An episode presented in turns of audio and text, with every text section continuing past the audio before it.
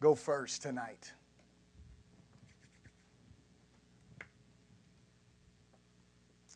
Hallelujah. Sister Sonia.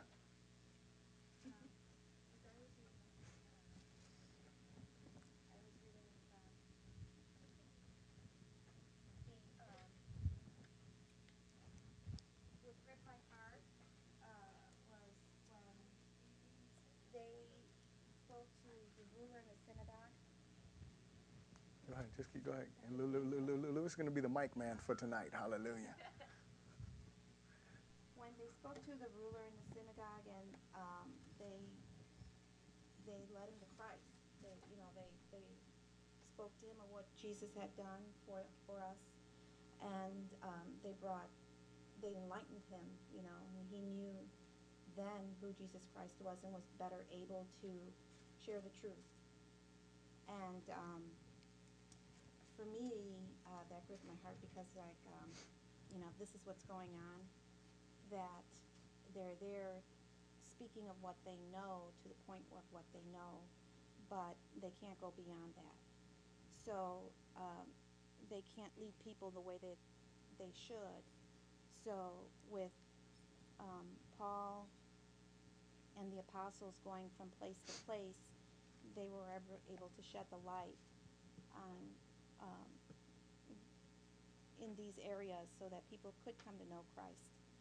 And um, for me, the it just um, led me to pray for yourself and for those in leadership that um, might be able to share with those that are pastors or in different uh, ministries that don't know Christ the way they should, that can't share the truth or might be leading people in the way they shouldn't be going. So that that gripped me along with um, when they also went and shared. Uh, it was Priscilla and Aquila, and then they went and they spoke to Apollos, and then they were able to share Christ with him also, and then he could go on um, to the ministry that God had for him. Amen. Very good.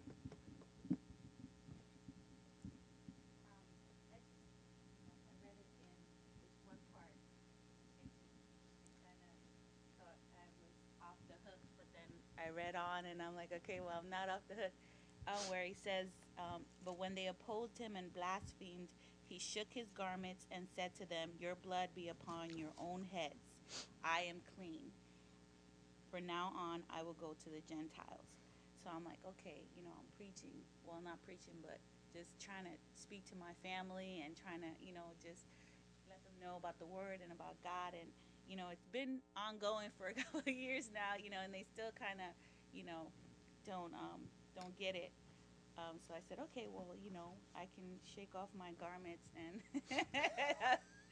be clean.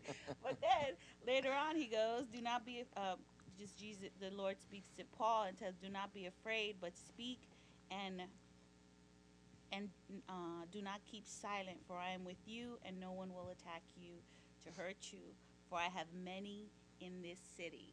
So, you know, it just lets you know that, you know, not only are you not alone because you have the Lord, but you have others who are, you know, encouraging as well because they're preaching the gospel and they're talking to people and they're not discouraged by how long it takes, you right. know, to get them to come to Christ. So that was um, what stuck out for me. Amen. Good. Who else? Yes, Sister Grace. Going on. going on. Um, down in see when they Gallio, you yes. know, when the Jews went unto him because right. uh, you know they were against what Paul was saying, and uh, they went to them to Gallio to see if they if he would uh, agree with them, which he didn't. But he said, but if if it be a question of words and names, and of your law look ye look ye to it, for I will be no judge of such matters. And he drove them from the judgment seat. I'm thinking during that time that even what Paul was saying and what they believed, it was understood or either um, when he said, uh, look to that be a question of words and names of your law, look ye to it, for I will be no judge on such matters.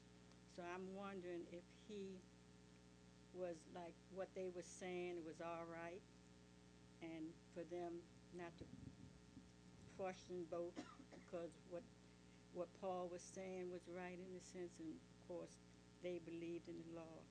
I didn't really kind of understand that when he said that, and then in 17, of course, you know they they weren't pleased with what uh, Gallio said. So then they took what is Sosthenes, Sosthenes, uh-huh, the chief ruler of the synagogue, and beat him before the judgment seat. Yeah. So why would they take him and beat him before the judgment seat? Of course, and Gallio cared for none of those things either. so uh, were they just doing this because of envy, you know, because Gallio didn't do what they wanted him to do? And then in uh, verse 18, when Paul left Tyrant in uh, Antioch, and he took leave when he left the brethren and sailed thence to Syria with Priscilla and Aquila, having shorn his head in Cenchrea. Yep. Uh, for he had a vow. So before that, was he a Nazarite? He was he was a Nazarite from that point. From that from that point? from that point, he, he shaved his head in Cenchrea, and the way that the law operated with dealing with um, the Nazarite the, the Nazarene pledge or the Nazarite pledge. I'm sorry. And what they would do is they would have to shave their head. Didn't matter where they shaved their head, but they had to present themselves in the temple. The hair after their pledge was over, right? They, they would shave their head, and then so yeah. So he was he was coming out of that. I'm sorry, he was coming out of that. So right, he was coming out of that. So he had taken a vow, right? Right. I'm sorry. Yeah, he was prior to that. He was on his way back to Jerusalem to go on ahead and present his hair as you know that as along with the sacrifice. Right. And then in, um, well, we know that this is the beginning of his third missionary. Right. Um, uh, yeah. So my question was, You had two questions there. Three. Yeah. You had three. I got them. You want me to answer them? To. Okay. No, no. I, yeah, that's what I mean. You want me to answer? I, I, I'm gonna try. I'm, I'm gonna do my best. Glory to God. All right. So the first one we have, where I look at verse 15, chapter 18, verse 15. It says, we'll start in verse 14. It says, when Paul was about to open his mouth, or well, actually, let's go up a couple of more verses. Go to go to verse 12. It says, when Gallio was proconsul of Achaia, the Jews, with one accord, rose up against Paul and brought him to the judgment seat, saying, this fellow persuades men to worship God contrary to the law. And when Paul was about to open his mouth, Gallio said to the Jews, If it is a matter of wrongdoing or wicked crimes, O Jews, there would be reason why I should bear with you. So, first of all, what we understand is that the Apostle Paul had been preaching here in Corinth. It, it tells us that he was there for a year and six months. So, he's been here for a year and six months preaching the gospel, teaching the people. And so now they're bringing this judgment against him. And they're bringing him before this this council. Most of the, most of the of, of the things that I read from the different Scott from the different um, theologians, they communicated that you know Gallio was a new council member. So they're obviously trying to bring you know something that would be new to him um, in, in that area. So they come to him, they bring Paul before him, kind of like what they did you know with Jesus and what they've done in other places. And so they're bringing him before the council, and that way he can go ahead and what what their goal is. Their goal, because this council member, he's part he, he he's over a region. He's part of like, you know, they, they had like two different um, areas in the government, you know, the Senate. Well, he was part of the Senate. And as being part of the Senate, you know, he was this, he had this whole region of Achaia. Now, if Gallio would have went ahead and been judge over this argument about the law, he would have had the right to go on ahead and say Christianity is banned from any of the Roman provinces. That was what they wanted him to do because if he would go ahead and he would ban the preaching of Christ and Christianity from that province, then it would have been illegal for them to do it. And so then what would have happened is they would have just totally annihilated the church, which is what their goal was. That's what their that's what their intention was. That's why they're bringing Paul before them. But what Gallio does is he says, "Listen, I don't want to be a judge of your laws. I'm not going to, you know, make a national religion in this area. That's not going to happen. You know, people are going to be free to, you know, do their thing the way that they want to do it, and I'm not going to go and, you know, lay the hammer down. I don't even want to hear the argument because notice Paul is getting ready to defend himself. And he cuts Paul off and he says, Listen, he said, I don't, I don't want to hear, you don't need to defend yourself. I'm not even listening to what these people are saying. And so when he communicates and he says, But if it is a question of words and names and your law and your own law, obviously the church now, and, and, and I was going to say this when I go through the whole breakdown, but what we know here when we're looking at when we're looking at verse 2 in this chapter is is, is when, and, and we, when we read verse 2 let's look at verse 2 it says and he found a certain jew named aquila born in pontus who had recently come from italy with his wife priscilla. And this is what i want you to focus on. Because claudius had commanded all the jews to depart from rome and he came to them now, this is important because if you remember last week, we were talking about the reasoning that Paul did and um, how he went into the synagogues and he was explaining things and giving proof, right? Well, this is one of those. I told you that there's different ways that you can prove the Bible. You can prove the Bible through its geography and it aligns with geography. You can prove the scriptures through prophecy, but you can also prove the scriptures through history. And what happens here is Luke, as he writes this book, he gives us something to mark time with and he shows us, he says, because Claudius, so what you do is you find out who Claudius is. And when you look at who Claudius is, well, he was one of the Caesars, and his reign was about AD 49. So now, if you look, look at this, you think about this. If you go from AD 33, which is about the time that the church started, right? So AD 33 all the way to AD 49, how many years is that? 16. Right? Right? Right? Do the math, right? So 33, 43 will be 10, and then you add six more, got 49, right? So the church is 16 years old. Now, now the church has been around for 16 years. This is not something new. This is something that has been around. So up to this point, what is going on is most people have accepted, as far as the Roman, the, the Roman leadership, they have accepted Christianity as just another Jewish, Jewish sect. They look at it as, you know, how we have the Pharisees, you have the Sadducees, they're all Jewish, but they're just different sects. Well, what they're doing is they're saying, you know what, the way, that's just another Jewish sect because it came from the Jewish people and it's them who are, you know, part of this whole movement, and that's all that they're looking at it as. So that's why he says, you know, if this is about names and, you know, and, and, and, and about um, words of your own law, you guys look to it. I don't want to deal with that. And then the second question was so that answered the first question. Good? Good on that one? All right. Praise the Lord. So the second question was this one here in verse 17. Then all the Greeks took Sosthenes, the ruler of the synagogue, and beat him before the judgment seat. But Gallio took no notice of these things. So this guy, he recognizes that this beating has to do with religious stuff. And, and, and the reason why they're, you know, getting or they're beating him is because they wanted to beat Paul. Okay. They couldn't beat Paul because that would have been an illegal situation. But Sosthenes is the leader of the synagogue now. Now, remember, a little while back, you remember this guy Crispus? He was the leader of the synagogue, and we'll read through that as well. He got saved, so he's no longer the leader of the synagogue. So Sosthenes is the leader of the synagogue. What does the leader of the synagogue do? He's like the today senior pastor. You know, that's what he is. He's the, he, he's the person who's supposed to make sure that there's order in the synagogue. He's the one that's supposed to oversee the religious things that are going on within the city. Well, what happens is he was part of this whole, you know, bringing this argument up to Gallio, but he didn't get the job done. And so you know what they did? They gave him a beat down. That's what they did.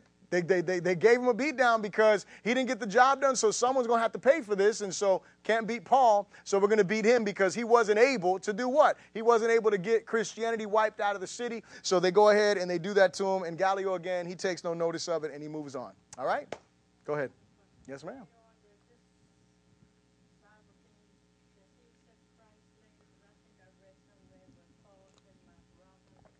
Sosthenes, yeah. They believe so. They believe later, I think it's in the book of um, 1 Corinthians or something like that, where, where he's mentioning all of these names. And I believe Sosthenes is one of the names. And I could understand why he would get saved because, you know, he got a beat down. So, you know what? I might as well go on ahead and walk with Christ because I'm getting beat up for it anyway. So, you know, but no, I, I don't think that was a reason why. But um, I'm pretty sure that, you know, somewhere around there, he did give his life to the Lord. And that's what everybody does believe. All right?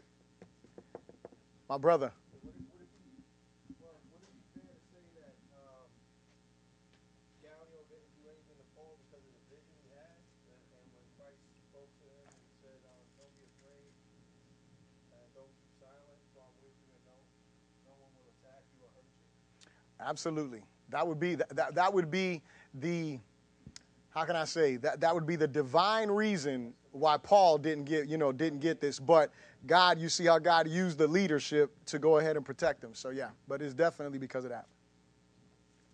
Anything else? Any other questions? Comments? All right, we're going to go from the top.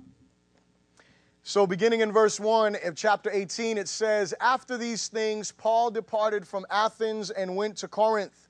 And being found, a, and, and he found a certain Jew named Aquila, born in Pontus, who had recently come from Italy with his wife Priscilla, because Claudius had commanded all the Jews to depart from Rome, and he came to them. So, again, that's about AD 49 when this occurs. So, because he was of the same trade, he stayed with them and worked, for by occupation they were tent makers. And so we know that the Jewish, the Jewish tradition was this that no matter what you you know no matter what you were what your family was you were going to learn about the law of god and you were going to learn a trade so that way you will always work. All right, that was that was the thing. So Paul, when he was growing up, you know, that he was. I mean, this guy was serious in the Word. He understood the Scriptures like nobody else, and he was very devoted to those things. He was persecuting the church, but he also had a trade that he was taught. There was another thing that was traditional in those days, and it was that the rabbis who were the leaders in those in, in, in of, of the of the disciples, whether it was of the disciples that were coming to the synagogue or whoever, but those teachers they wouldn't take money from their students students. They would all work. And so that was the way that that went. So the Apostle Paul here goes into this city in Corinth, you got to know that Corinth was a big, I mean, it was it was one of the biggest cities, one of the main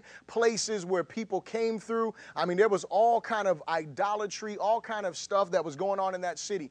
There was a lot of there were a lot of teachers that were there who were teaching different things, and so Paul wanted to make sure that in his teaching that he didn't just set himself apart by the message, but that he set himself apart by the methods that he was out there preaching, that he wasn't getting paid because a lot of these people that were out there, they were just out there trying to, you know, they were trying to gain a following so that way they could earn a living. It wasn't because they were trying to change people's lives. And so the Apostle Paul, he clearly communicates that he, in, in, in one of the epistles, I believe it's in First Corinthians, when he talks about not being a burden, he says, I wasn't a burden to you when I was there. And, and when the brethren came, they supplied all of my needs. And we're going to see how all of that comes into play. But that's the reason why this whole portion here is about, you know, him being a tent maker and what he did. Verse 4 4 tells us what he does. So he gets a job, he gets connected with these other people. And then it says, and he reasoned again. We learned in verse 17 about his style. He would go into the synagogues, and what was reasoning? It was that di- di- dialogomai, or whatever that word was that we used last week, and it meant it's where we get the word dialogue.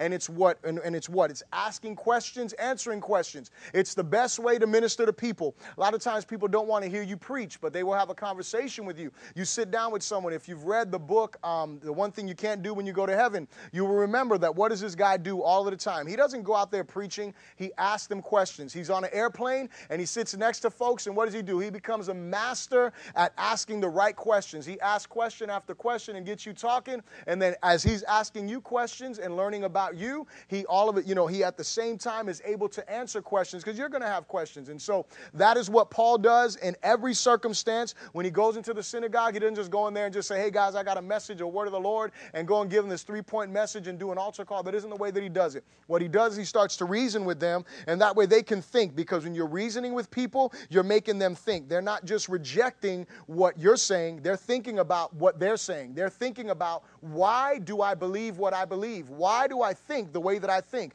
when you're asking them questions? But if you're just preaching at them, you know what they're doing? They're doing what everybody does that sits down in congregations on Sundays. That's not for me. Mm-hmm.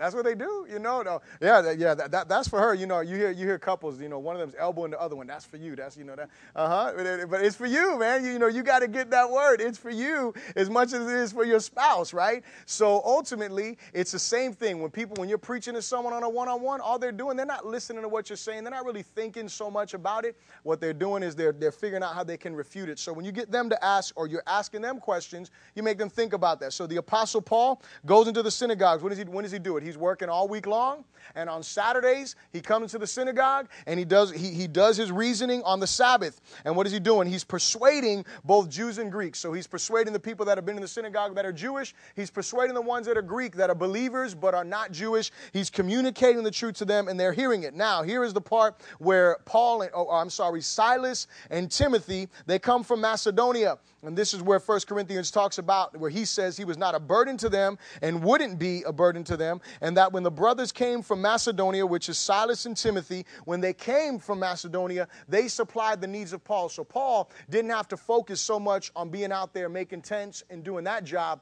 He could focus more on his heart, which was what? Which was to preach the gospel. And he communicates something powerful that was really convicting for me as I was reading this, it says, Paul was compelled by the Spirit and testified to the Jews that Jesus is the Christ. Now, why was this convicting to me? Because I was looking at that whole little phrase there. Paul was compelled by the Spirit. In different translation, it says different things, but what it literally means is that he was pressed by the Spirit. He was being squeezed by the Spirit. There was a burden that was inside of the Apostle Paul that even if he wanted to shut his mouth, he couldn't. Even if he wanted to be quiet, he could not. Because because there was something that was burning in him. And that has got to be something that happens to us, not just not just preachers, but us as children of God on a general level. We have got to be so overwhelmingly in love with Christ, so overwhelmingly overtaken by who he is and by his love. Like we're singing that song, he's the lover of my soul. We need to I mean that needs to be a reality in us. You know, when when I was younger, and you know or should i say when you know with teenagers and things like that you know we we get you know a boyfriend girlfriend or whatever the case may be. And you know what? People get sick of you talking about your boyfriend or your girlfriend because that is all you talk about. You got this new relationship and everything. You can't have a conversation for five minutes without they used to hate me glory to god. When i first met my wife i was just my wife my wife my wife. And i didn't even realize it. I didn't know I, i'm being absolutely honest with you. I mean i wasn't saying my wife because she wasn't my wife yet but i was saying elaine elaine elaine elaine. And so you know, I, I, remember one of my friends, he, I, I, didn't, I didn't realize how much I talked about her until one day he tells me, he's like, you know, I told him, I'm like, man, I really think I like this lady, you know, and he, and he was like, what? You, you think you like, brother? You always talking about her. What do you mean you think? You, I mean, you've been talking about her for like the last two weeks. All I hear is you talk about her. And so, you know, the point is that I was overwhelmed. There was something just inside of me. There was a love that was flowing, this, this freshness. And you know what? In our relationship with Christ, it's got to be the same way. We have got to keep our first love burning. There's got to be that inside of us that when we're in the midst of this world, because see, Paul was out there in the marketplace in Corinth and he was selling those tents and doing his job, but there was something inside inside of him that was moving him to have to share the gospel because he was watching these people that were lost. And it's got to be the same thing that burns inside of our hearts. Very important that we're moved by the Spirit in what we do. And I appreciate Sister Sonia's praying, you know, for leadership. And it's important that you pray for your leadership because it is easy. And I can tell you firsthand experience, it is easy to get caught up in all of the work that's got to be done and you forget about that first love. You forget about that relationship that is so important and you begin to pray because you're praying for people or you're studying because you got to preach and all of this kind of stuff, it is important that you that you lift up your leadership and that they will have that burden so that way God will be able to use them and manifest himself in a great and mighty way. Verse 6 says, But they opposed him. So the Apostle Paul, and this is another beautiful thing here to, to, see, is that the Apostle Paul was, I mean, something inside of him was saying, preach the word. He didn't have the vision yet, but something was burning inside of him. And, and here's the thing is that, that, that that's so beautiful, is that we think, well, the Apostle Paul, you know, this guy's preaching the word. People have got to be getting, you know, touched, ministered to. But the scripture says something opposite. It says he's preaching, and what happens? The Jewish people, the first ones that he's going to, they begin to oppose him. It says, so they opposed him and blasphemed. So what so um, Sister Dawn pointed this out. He shook his garments and said to them, your blood be upon your own heads. I am clean. From now on, I will go to the Gentiles. What is he doing? He's doing the same thing. The book of Ezekiel tells us that when God speaks to you, and tells you to communicate to someone who is doing wrong and let them know that they are doing wrong, when he speaks to you, if you go to them and you communicate that to them, your hands are clean because it's up to them. You cannot force someone to turn away from sin. You can't force someone to change their life. You can't force someone to do anything. The only thing you can do is present them the truth. That's all you can do is present them with the truth, give them the truth of God's word. This is what the word of God teaches. This is what the scriptures teaches, and this is what the scriptures teach Begin to pray for them and leave it alone. Let them respond. Don't try to shove it down their throat. Don't try to make them change. The Apostle Paul, he doesn't do that. He preached to them, he reasoned with them, he showed them in the scriptures everything that was there, and then he says, You know what? I'm going to shake off my clothes and I'm done. I can't do anything because you, you don't want to do this. So, you know, there's another group of people that are going to be more than happy to receive this. They're not going to be like you. So, they oppose him and he goes ahead moves on to the gentiles and he's done this and you'll notice something you, you, if you remember back a couple of chapters ago, I think it's like in chapter 13, he did the same thing there. He said, I'm, I'm going away from you Jews and I'm going to preach to the Gentiles. Why does he keep doing that? Didn't he go preach to the Gentiles? Of course he did. But every time he goes into a new region, every time he goes into a new city, the Bible says that the gospel and salvation is for the Jew first and then for the Greek. And so he says, you know what? I've got to be faithful, preach to the Jew first. Everywhere that I go, that's what the Apostle Paul is going to do. He's going to find a synagogue, he's going to find a place where he can speak to the Jew Jewish people. And when the Jewish people reject him, then he's going to say, okay, you know what? Now I'm going to focus my attention solely on the Gentiles and go to minister unto them. Verse 7, it says, And he departed from there and entered the house of a certain man named Justus, who one who worshiped God, whose house was next door to the synagogue. And so this, this person, Justus, was a Gentile. He was a Greek, or you know, he, he was someone that wasn't Jewish, but he was a worshiper of God, meaning that he was seeking Jehovah, he was seeking God through the law. And so he lived next to the synagogue. Well, he lived next to the synagogue, and so Crispus, verse, verse 8 tells us Crispus, the ruler of the synagogue, believed on the Lord with all his household, and many of the Corinthians hearing believed and were baptized. Now, here's the beauty. Again, we get to see the Jewish people are rejecting the message. They opposed him, they blasphemed, they didn't want to hear it. He, he moves from there, he goes into Justus's house, and now he's ministering to the leader of the, to the leader of the synagogue. Leader of the synagogue is open because he's a man that wants to hear the truth. He hears the truth, gives his life to Christ, his family gets saved, and all of a sudden we start to see this little revival that begins to take place within this city, and the Corinthians begin to give their life to the Lord. Verse 9 is a transitional point because, or it's actually something that gives us a little picture to what's going on in the Apostle Paul's life. And he says, Now the Lord spoke to Paul in the night by a vision. Do not be afraid, but speak and do not keep silent for I am with you, and no one will attack you to hurt you, for I have many people in this city. And so he continued there a year and six months, teaching the word of God among them. Now, you would think, why is it that God would speak to the Apostle Paul this way? It never tells us that the Apostle Paul was afraid.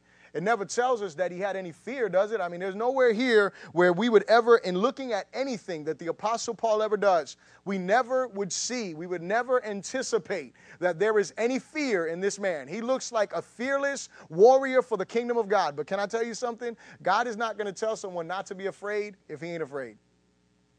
God is not going to tell someone, do not fear if the person is not fearing. So, what does that tell us?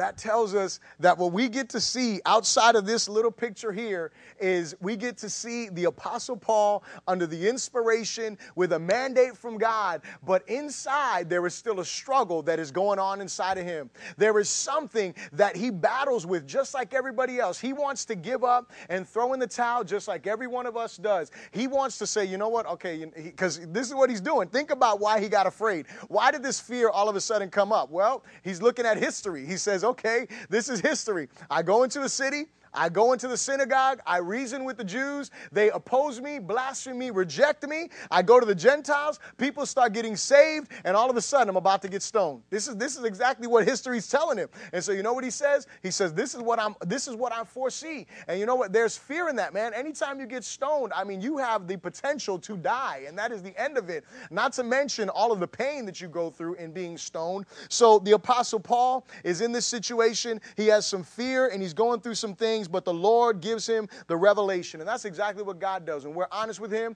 and we allow him to deal with our hearts, he will give us the comfort and the exact word that we need. All we got to do is pay attention. And I know that I've been in situations where I felt like, you know, I, I need to share this with someone, and then you go and you share it with them, and you just know, like I said, you know that you know that you know that it is the Holy Ghost inside of you that is putting this word in your heart for this person, telling you to share it with them, and you go and you share it with them, and they act like it ain't for me. Mm-hmm. You just got to be faithful. Amen? God knows what they need. So the Apostle Paul stayed there. He continues there for a year again. So we know that this whole thing that it started out in 49 and 49 AD. So the Apostle Paul is there for a year and six months. So that means we see a year, so 50. You know, depending on what time. And you know that year 49, it was there between 51 and a half and you know 52. The Apostle Paul is is moving on into this this scenario here. When Gallio was proconsul of Achaia, the Jews with one accord rose up against Paul and brought him to the judgment seat, saying, "This fellow persuades men to worship God contrary to the law. Again, this is just history repeating itself in the way that the Apostle Paul goes and ministers, and the Jewish people get upset because they're telling them that they don't need to continue to sacrifice, they don't need to continue to do all of these things that they've been doing, but they can just come out and worship freely through Christ Jesus. They don't want to hear that stuff. Verse 14. And when Paul was about to open his mouth, Gallio said to the Jews, If it were a matter of wrongdoing or wicked crimes, O Jews, there would be reason why I should bear with you. But if it is a question of words and names and your own law, look to it yourselves. For I do not want to be a judge of such matters. And he drove them from the judgment seat. Then all the Greeks took Sosthenes, the ruler of the synagogue, and beat him before the judgment seat. But Gallio took not took no notice of these things. And we'll continue on because we already touched that part there. Verse 18 says, So Paul remained a good while. Then he took leave of the brethren and sailed for Syria, and Priscilla and Aquila were with him. He had his hair cut off at Cenchrea, for he had taken a vow. And so, obviously, the, and I want to point this out the Nazarite vow was a free will vow. It wasn't something that was mandated under the law. It was something that you would do. And what you did is you said, you know what, for whatever the reason is, it can be for Thanksgiving, it could be because I'm seeking the Lord for an answer. And we don't know what the motivation of the Apostle Paul was. For all we know, the Apostle Paul, you know, took it out of Thanksgiving. Most of the people, most of the theologians that write about it, they think that it had to do with Thanksgiving. He took the vow just to say, thank you, Lord. And in that vow, you don't cut your hair, you don't, uh, you don't partake of any fruit of the vine at all know anything at all, and you totally separate yourself. You don't go near the dead. If your family has a funeral, you don't go to that. I mean, all of these things, you separate from that. But it's not something that is mandated under the law, it's something that is a free will offering unto the Lord of yourself. And so the Apostle Paul, he goes, he, he takes a Nazarite pledge for whatever the reason was, and now he's going back to Jerusalem so he can present an offering and he can, you know, bring the hair that he shaved off of his head.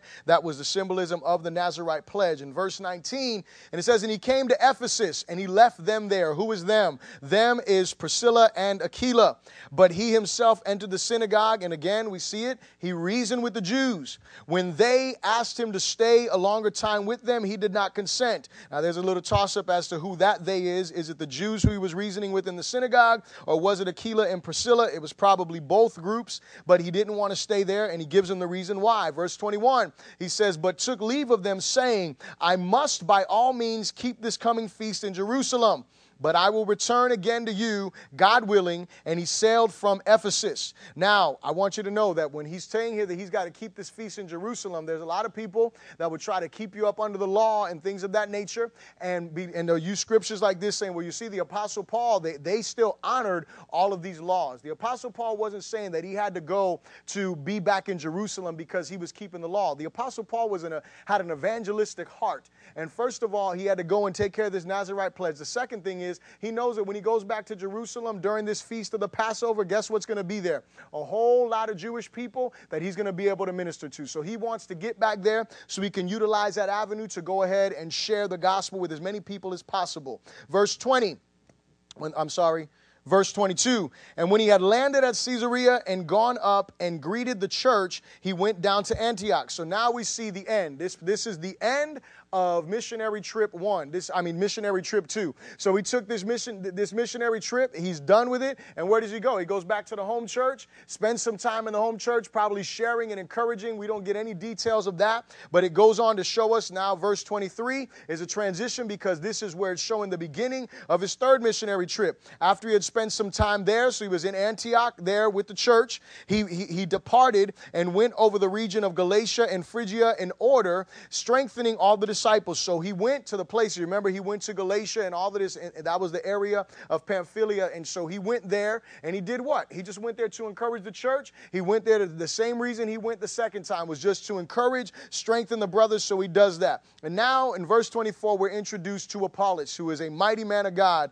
who's used greatly in the scriptures and he's even communicated on later on. So we know that he became a great leader within the church. He doesn't have a particular book that is um, said that he wrote it, but he was a great leader within the church. Verse 24 says, Now a certain Jew named Apollos, born at Alexandria, an eloquent man and mighty in scriptures, came to Ephesus.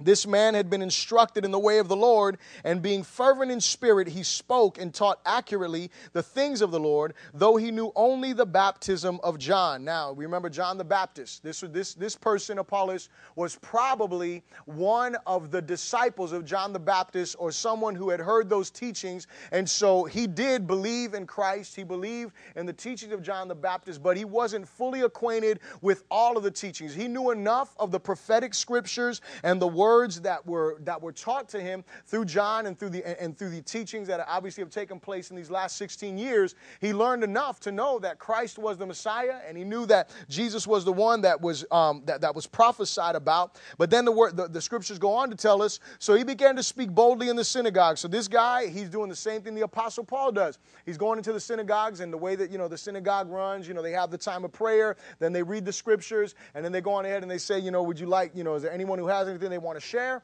And so he gets up and he begins to share, not, you know, not, not, you know, in a low tone, but he begins to share with boldness. So Aquila and Priscilla, they heard him. And what did they do? They took him aside and explained to him the way of God more accurately. So this is a beautiful thing here. Aquila and Priscilla, we don't know how old they are in the Lord. This is what we know for sure is that they spent a year and a half sitting under the Apostle Paul. That's what we know for certain. We don't know if they were saved when they met the Apostle Paul. We do know this. We do know that they ended up getting saved because obviously they're communicating and they have a church that meets in their house, which the book of First Corinthians tells us about that as well. But the beauty of this that I love, and, and this is a challenge for everyone who is sitting here in front of me at this moment. I want you to notice that Aquila and, and her husband, or I'm sorry, that Priscilla and Aquila did not go up to Apollos and say, Listen, the Apostle Paul is going to be back sometime soon. We need you to stop preaching until that time because he needs to explain to you the ways of the Lord more clearly. Obviously, there was no telephone, there was no internet.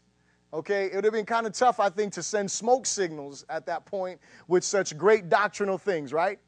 Why is this important? Because you have a mandate as students of the Word of God to be well equipped to give the answers that are necessary to help people. You should not, hear me what I'm saying. There's a purpose for leadership, and it is to equip you and to build you up and to be there to help you grow in Christ. That is a beautiful thing. But growing in Christ means that you get to a place where you are able to do just like Aquila and Priscilla did. They took this man to the side and they said, You know what? You're fervent and you're passionate and you got everything together, except you're missing these things here. And we want to add these to you because with this right here, you're going to be a great expounder of the word and really be able to um, bring people to Christ and help, you know, refute all of the doctrines that the Jews are trying to hold so dear. And so this is what they do. And when I read this, to me, it is a challenge for anybody that's sitting down. You, you sitting in a church and you've been in the church, you know, for a year, two years, been through in Faith Dome, you know, you've been in Faith Dome, you've been through all, you know, all of the phase one, phase two, phase three, been through Bible studies and all of this stuff, you got to be equipped. You should have some really good answers from some for some people who have some good questions, and you should be able to help. And here's the other thing: I love it because it shows the ne- the, the necessity of accountability between brethren. Amen. It's, it's the, the, the necessity you know, because and, and, I've had this happen, and, and you know, uh, there, there, there's obviously, you know, th- this is a difficult topic. If you see someone that is not accurate, that's not absolutely, you know, perfect in something, a lot of times what we'll say is, well, I don't really know them. So, you know, I'm going to let somebody who knows them communicate to them. And nobody ever heard that? Maybe you thought it, maybe you said it. Or I see somebody in error, you know, I, re- I really don't know them that well, so that's really not my responsibility. How long do you think Aquila and Priscilla knew Apollos? They probably knew him for like a day, if that. And that's not even a 24 hour day. They, they, they probably didn't know this guy. It wasn't like they were sitting down having tea with him. Hello. That wasn't the case. But what did they do? They said, This is not about our relationship, this is about his representation of Christ. That is what this is about. And because we are representatives of Christ and we have the word of the Lord, we've been trained under a teacher, we have heard the word of God the way that we need to. You know what? We're going to take personal this responsibility. And what did they do? They went to him and they shared with him. You know what I love also? I love that Apollos didn't get all prideful, didn't get all arrogant, was like, man, y'all don't know nothing. I don't want to hear nothing. No. He was still teachable. This guy was eloquent. He was passionate. He knew the scriptures, just like the Apostle Paul did. And you know what? He was able to go on ahead and receive that correction and become a better teacher and a better vessel for the kingdom of God. In verse 27 and 28, it says, And when he desired to cross to Achaia, so he was in Ephesus, he wanted to go back to Corinth, the brethren wrote, exhorting the disciples to receive him. And when he arrived, he greatly helped those who had believed through grace. For he vigorously refuted the Jews publicly, showing from the scriptures that Jesus is the Christ. And so, because of the counsel that he received from Priscilla and Aquila, he was able to do what? He was able to communicate more effectively. He was able to vigorously be able to get up there and refute the Jews. And what did he do? He became a great vessel in the hands of the Lord. Amen? Let's all stand to our feet. Glory to God. Let's get our tithes and our offerings ready, please. Hallelujah.